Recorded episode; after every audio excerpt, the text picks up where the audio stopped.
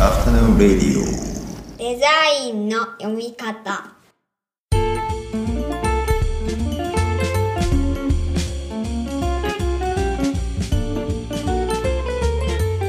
アフタヌーンレディオデザインの読み方。大林博です。こんにちは。岡村正宏です。こんにちは。この番組は我々2人がデザインの基礎過程をプロトタイピングするプロジェクトデザインの読み方のポッドキャストになりますはいじゃあよろしくお願いします。はい、よろしくお願いします。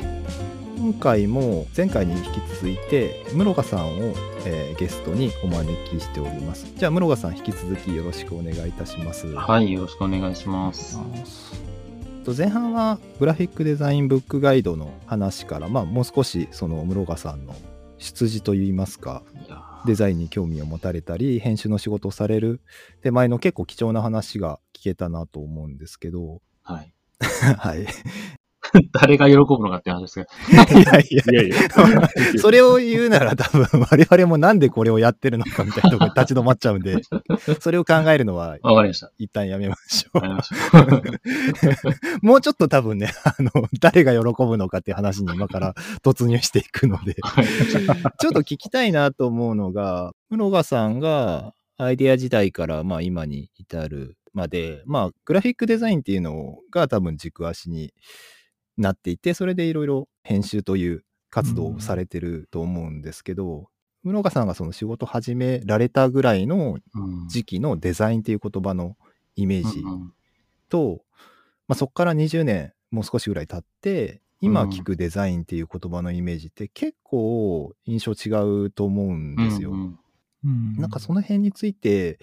どう感じられてるかとか聞いてみたいなというふうに思ってまして、まあうんうん。特にあれですかね。インタラクティブデザイン以降みたいなところで、まあその特に大きな混乱というかその、一瞬こう分かんなくなるみたいなタイミングって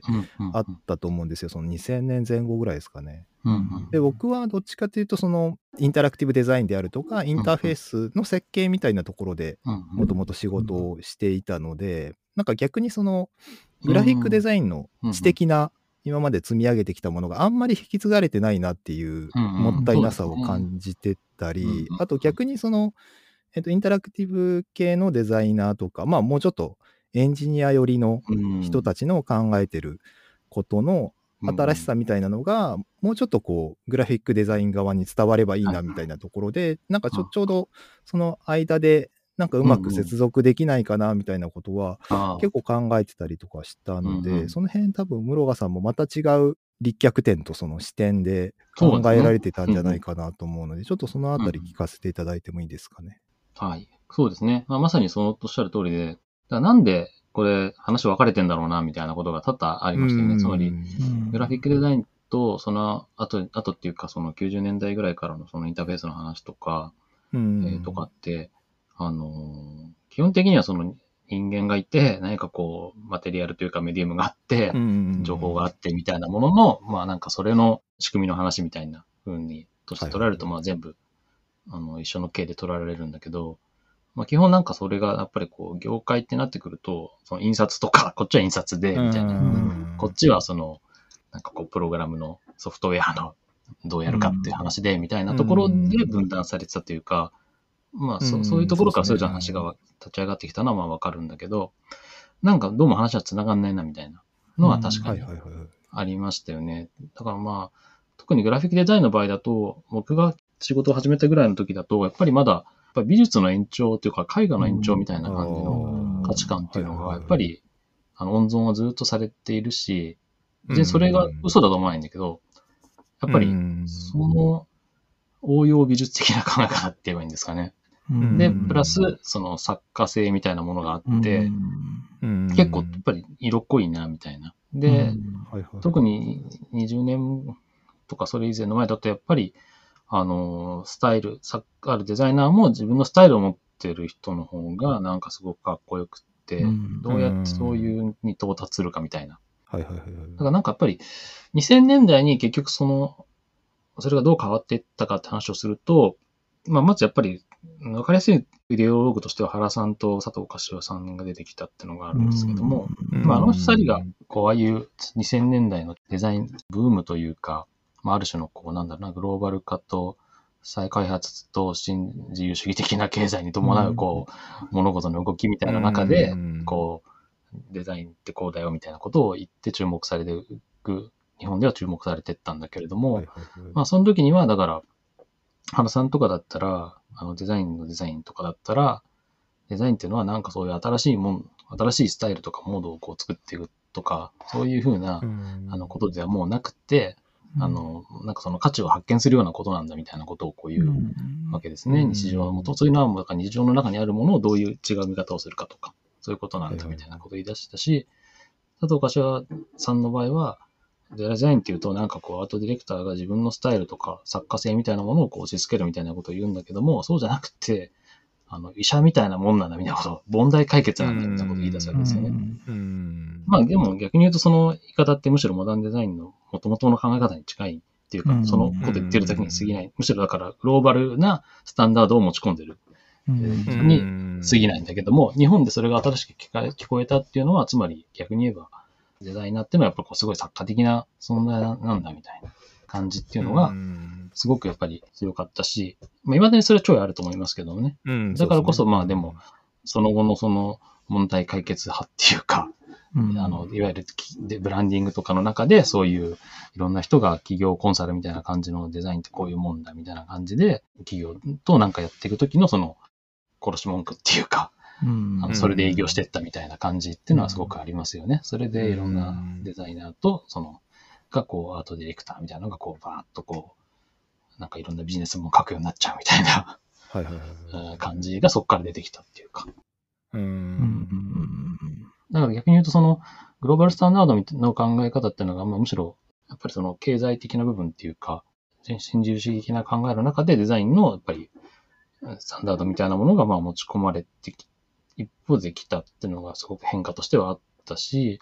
まあ、プラスそれに付随するそれのカウンターというか、オルタナティブな部分としてのそういう、スペキュラティブデザインとかクリティカルデザインみたいな話みたいなのってもそれにひっついてきたっていうか、うんそそこがそういうが作った水路とともに、まあ当然ついてきますよねっていうか、むしろなんかヨーロッパとかで話してることっていうのが、なんかそういう、なんとなく自分の中の見取り図としてはありましたね。。自分が最初になんかそのクリティカルデザインがどうしたこと、こうしたみたいなものは、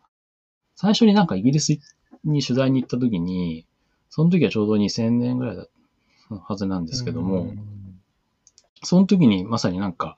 ちょうどだからイギリスのそういうクールブリタニカみたいな感じのデザインで売っていこうみたいな感じの制作の途中だったとは思うんですけども、うん、なんかその時に見た、その展覧会の図録かななんか、その時に、あの、ロストファウンドっていう、あの、展示があって、それがまさにそこにの、あの、なんていうのかな、ニュークリティカルボイスインコンテンポラリーグラフィックデザイン、グラフィックデザインイン、なんかイングランドみたいな、なんか、ブリテンみたいな、そういう感じのタイトルだったんですけども、うん。まあ、その時にすでになんかその、展示の内容っていうのが、まあ、いわゆるこう、批評、デザインっていうのを批評的に捉えて何かいろんなことをやるアーティストとかデザイナーの話だったんですよね。うん。まさにその時に多分まだ RCA の学生だったのかな、そのフィオナ・レビーとか、ダン・ラビーとか、とかが出てるような感じで、なんか、ーなんかこんなことやってんだ、みたいな、みたいな感じあって、なんかよくわかんねえな、みたいなこと思いながら、あの、それを見てた覚えがあるんですけど、それぐらいから、まあやっぱりその向こうのイギリスの連中と話をしたりとか、そのいろんなやり取りしていく中で、やっぱりそういう文脈って結構しばしばこう話に出てくる、きてたし、うんなんかこうサジェストされるデザイナーとかもそういう感じの話が多かったりとか、うんなるほど、なるほど。あんまりその話すと深くなっちゃうからまあいいか。その時にでも最初に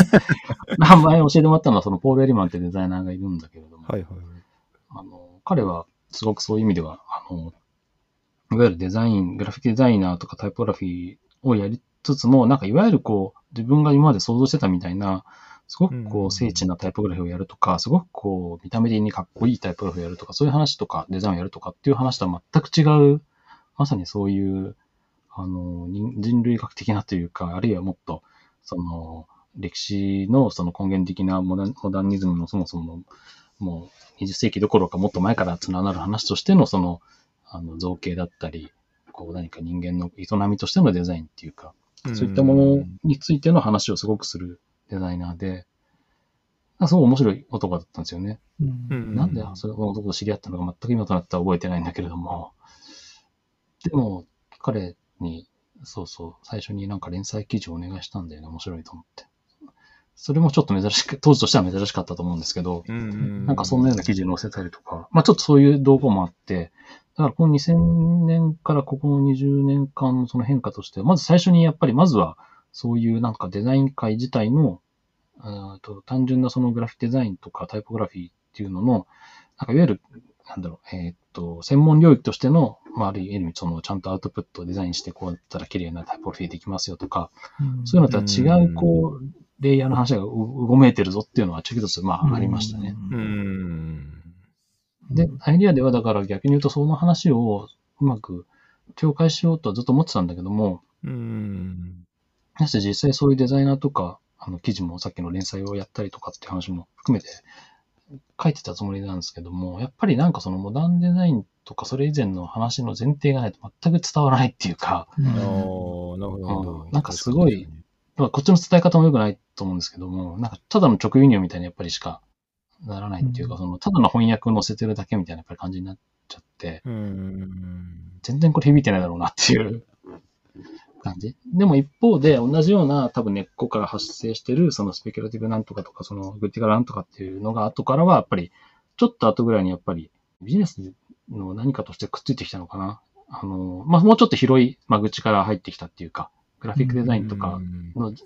とかの経由ところじゃなくて、もっとこの、もっと広い、あの、うん。デザイン、これからこういうデザインの考えが、みたいな感じの、あの、まあ、ちょっとビジネス的な部分も含めてだと思うんだけど、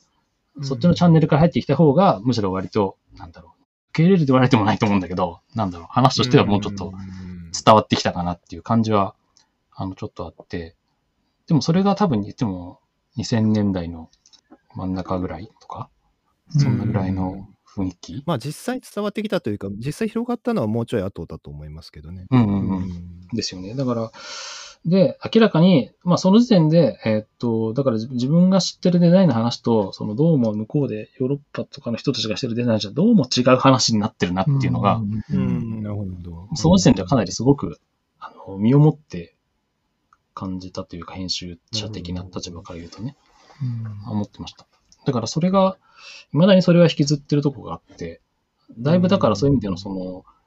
あのグロいわゆるグローバルスタンダードというか、ヨーロピアンスタンダードみたいな、アメリカスタンダードみたいな話は、そのいわゆるパッケージとしては結構入ってくるようにはなってきたけども、古典的なデザインじゃない話っていうのもうん。入ってきたけども、未だにそれが、いわゆるパッケージ、いわゆるなんかビジネスのバズワードとしてのパッケージされてるから、まあ一応回ってはいるけれど、うん。どこまでこれがその、もうちょっと世界観みたい的な部分につながってんのかなっていうと、ちょっと疑問は若干まだ、あの、結構ずっとありながら警戒していろんなものを読んでるっていうか、うん。そんな雰囲気ですよね。なんとなくそのスペキュラティブデザインとか、まあクリティカルデザインもそうかもしれないですけど、まあ特にスペキュラティブデザインの方は、当時ちょうどあの、えっ、と、誰でしたっけ？名安でしたっけ？あの、うん。簡単見やすい。スペキュレーションの話してたじゃないですか。うん。えっ、と、あ、そうか、うん。自弁的実在論とかでしたっけ？ちょっと、もう忘れるぐらいちょっと過去になっちゃいましたけど、まあだから多分10年ちょっとぐらい前、海外だと多分2000年、0年代後半とかだと思うんですけど、まあその辺でなんとなくその前提を覆すとか、その前提っていうのがそもそも人間って何なのとか、そのレベルでうん覆して考え始めるみたいな。まあだから運動としては多分アバンギャルドとかにすごい近いような業界というかその分野が固定化してて、うんでもっと自由にできるだろうみたいなものの一うん端だと思うんですけど、うん日本で流行る場合ってもうちょっとアート系の話題とくっついて流行ってる気がそうですね。多分そうですね。そでの辺がチャンネルとしては入ってきやすい話なんだろうな。なんか美術手帳で特集されるとか、それぐらいの、になると、なんとなく流行ってるなっていう感じがするんですけど、スペキュラティブデザインに関しては、まあなんか割とデザインの中で言われてるけど、その中でもさらにギュッと狭くなる感じはうんしてて、でもまあ実際そのお面白いというか可能性はあるものだったりするんで、そうですね。まあ考え方とか、うん面白いですよね。やっぱりとは思うんだけど。だしまあなんかそのなんでしょうね、時代の要請で当然のように出てきたものとも見えると思うんですけど。うんうん、いや、だからそのメイヤスとか、あとブリオとかですかね、そういうああ、そうですね、ブリオっていうのが、あのー、やっぱり2000年代、すごくどうも言説としては強くって、どうもとかいう言い方なんですけど。けどまあ、ソーシャルメディアとかとも多分連動してるんでしょうね。うん、実際。そうですね。いや、だからデザインの話で言うと、僕は本当に、あのー、だから、さっき原さんとかのね、佐藤さんの話もしたんだけど、うん、一方でやっぱりアバケとか、その辺の連中とやりとりとかをしてると、本当に、これってデザインなの？みたいなことをすごくやるわけですよね。うん。なんかこれってなんかその現代アートのパフォーマンスじゃないの？みたいな感じのことのプロジェクトとかを、まあすごくやるわけなんですよ。まあそれこそなんか料理みんなで作ってご飯食べたり、なんか。ソーシャルエンゲージメントデザイン的な。うん、とか、最初何やってんだろこれみたいな感じとか、はいはい、思うわけですよね。これ、なんかこれってグラフィックなのかみたいな、デザインなのかみたいなこととか。まずそこら辺は結構衝撃がまず大きかったですかね、最初ね、やっぱり。うん。で、やっぱり明らかに彼はレファレンスしてるのとかが、やっぱりそういう、まあ、ブリオだったりとか、目安だったりとか、まあいろいろとにかくその哲学と現代美術の相対みたいなところみたいなところの中でデザインも考えている、言ってて、結構僕なんか本当に純朴にね、あの、こういうのってなんでやってるわけみたいなこととか、あのいい質問じゃないですか。結構真面目に聞いちゃったりするするんですよ。すると、はい、ところで、みたいな。そうそうそう。なんかちょっと知った服な口でこれ以上、なんか分かった顔して付き合うのもあれなんで、みたいな感じの。実際のとこどうなのって。そうそう、ぶっちゃけあの、みたいな感じの。まうん、そうそういうことを聞くと、まあ大体、まあだからね、もうほらなんか、綺麗なタイポグラフィーとか、なんかこう、かっこいいデザインとかは、まあ、もう大体みんなやってるだろ？みたいな。やってるし、だからもうそれはこうやればこうなるってまあ分かってるのもあるから、そこを掘っても、まあ自分らが、自分らが掘るとこはそこじゃないんだみたいな、最初そういう説明をされて、ほう、そういうもんかななんて思いながら、その時はね、聞いてましたけどね。確かに、だからその辺の、なんでしょうね、前提を変えていくみたいな、その変え方の違いはあるかもしれないですね。まあ、あんまり偏見なくアカデミックなところにアクセスできる人は、割とそういうことできると思うんですけど、そうじゃないと、なんか、その、もうちょっとこう手仕事的なところの下手馬みたいなところに行ったりとかするっていう感じで、日本の場合は後者がやっぱり多いのかなっていう気はしますね。いや、本当ですね。まあ逆にそこは面白いとこなんだろうなと思いつつ。ああ、そうですね。それすごい面白いとこだと思いますね。なんか実際、なかなかね、そのネタは尽きないというか、実際ちょっと面白いのが出てきてると思うんで。ちょうど2000年代半ばから後半で僕の大学時代と重なるんですけど、当時なんかだから学生としての制作スタイルもなんか作品制作派かプロジェクト派かに結構分かれてましたね、やっぱり。その辺のなんか道筋みたいなところが。うん。なんか、で、やっぱりそのプロジェクト型で捉えてると結構リサーチとかから始めたりするんで、結構後輩とかからなんでそんなことするんですかみたいな聞かれると、結構答えに窮するような感じは確かにありましたね。うん、なるほど。うん。あとはやっぱり意図的なところで言うと、そういう、まあちょっとだから、うん、アカデミックっていうと語弊があるかもしれないけど、そういうのと、ものすごいその、サブカルチャーみたいなものと、全部一色体にした画面、紙面を作りたかったっていうのがあるかな。ああ、なるほど。だから、ハイアンドローっていうか、そういったものを、もうしかも、どっちもぶっちぎりでやるみたいな感じで、のが一緒になってるっていうのが、あの、はいはい、面白いなと思って。ああ、面白いですね。思いましたかね。その辺の意識ってなんか世代的なもんなんですかね。僕もなんか似たようなことすごい思うんですけど、デザインの分野の中で、例えば、なんでしょうね、思想みたいな話をした時に、それを外に持っていって、哲学プロパーのの人に、ああ、なんかそれは全然ダメだよって言われたら、そそくさと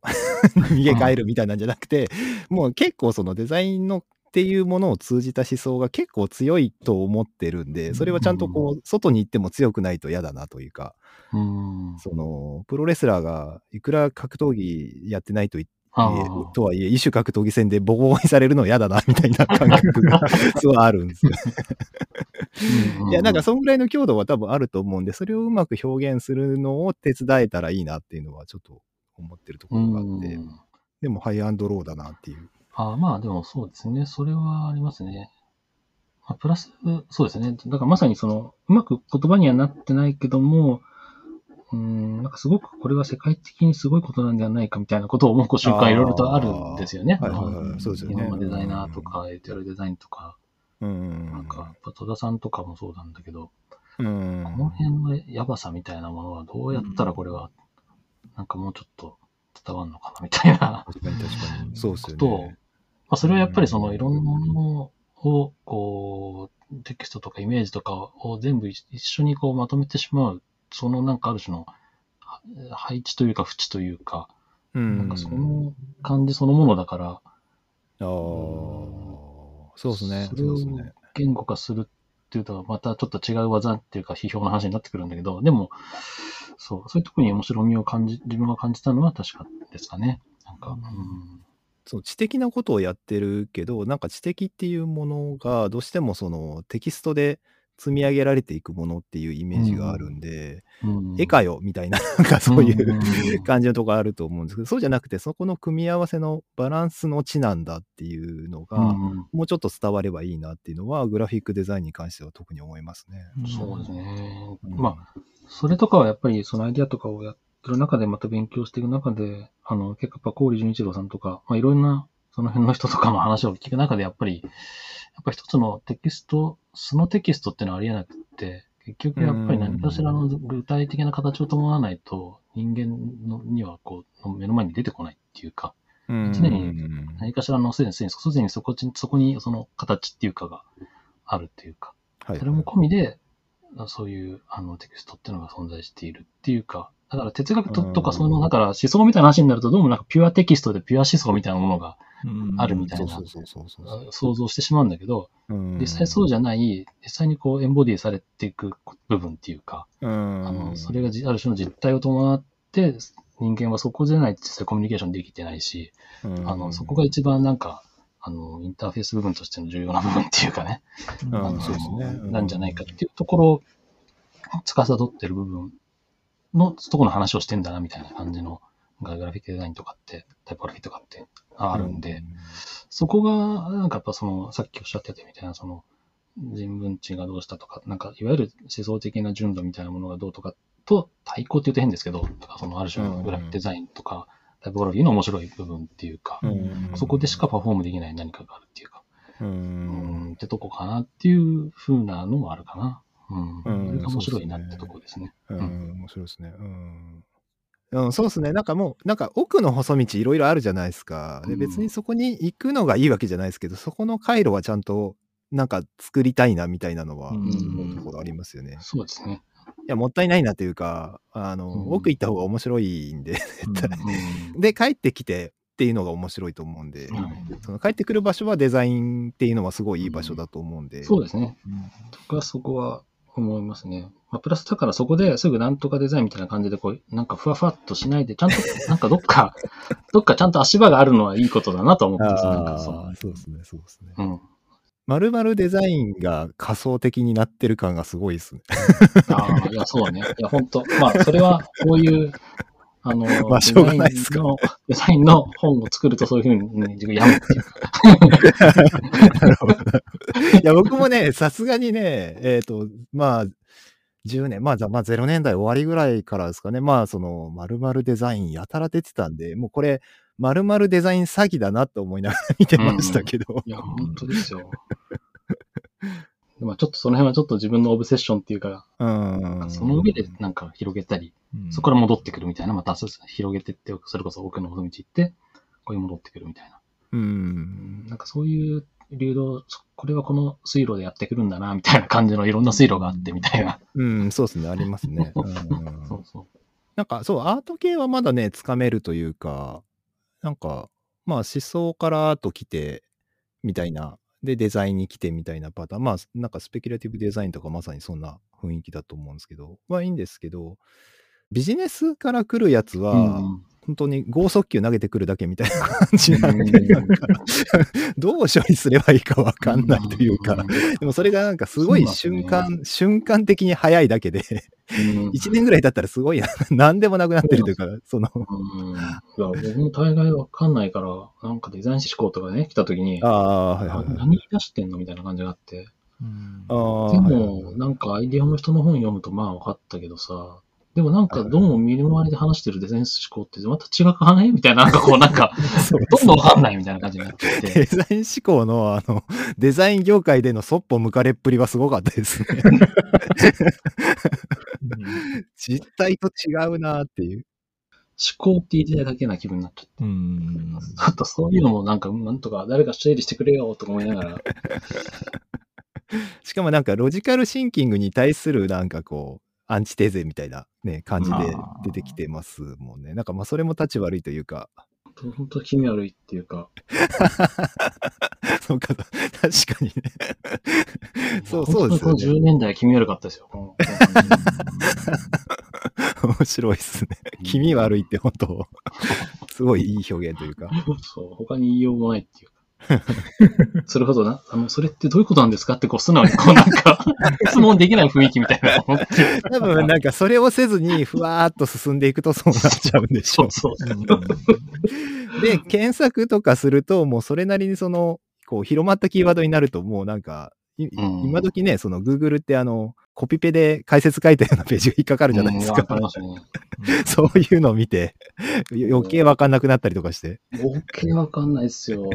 俺も、俺もわかんなかった、本当に。なんか、どういうことなんだ、みたいな。正確な文脈がつかめない怖さってありますよね。こう、ビジネスチャンスみたいになっちゃうと、それを使ってみんないろんなこと始めるんで、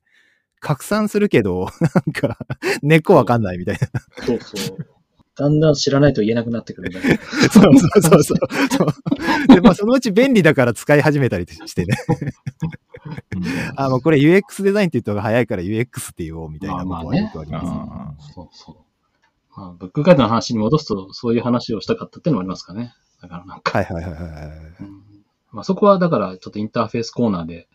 あの、有馬くんたちに、ちょっといろいろ、その、本当言うと、あの、もっとそっち方面も、もっと項目入れても面白かったかなと思うんだけど、まあでも、ああ、なるほど、なるほど。ファンダメンタルなところでは、その話をしてもらったって感じですかね。うん。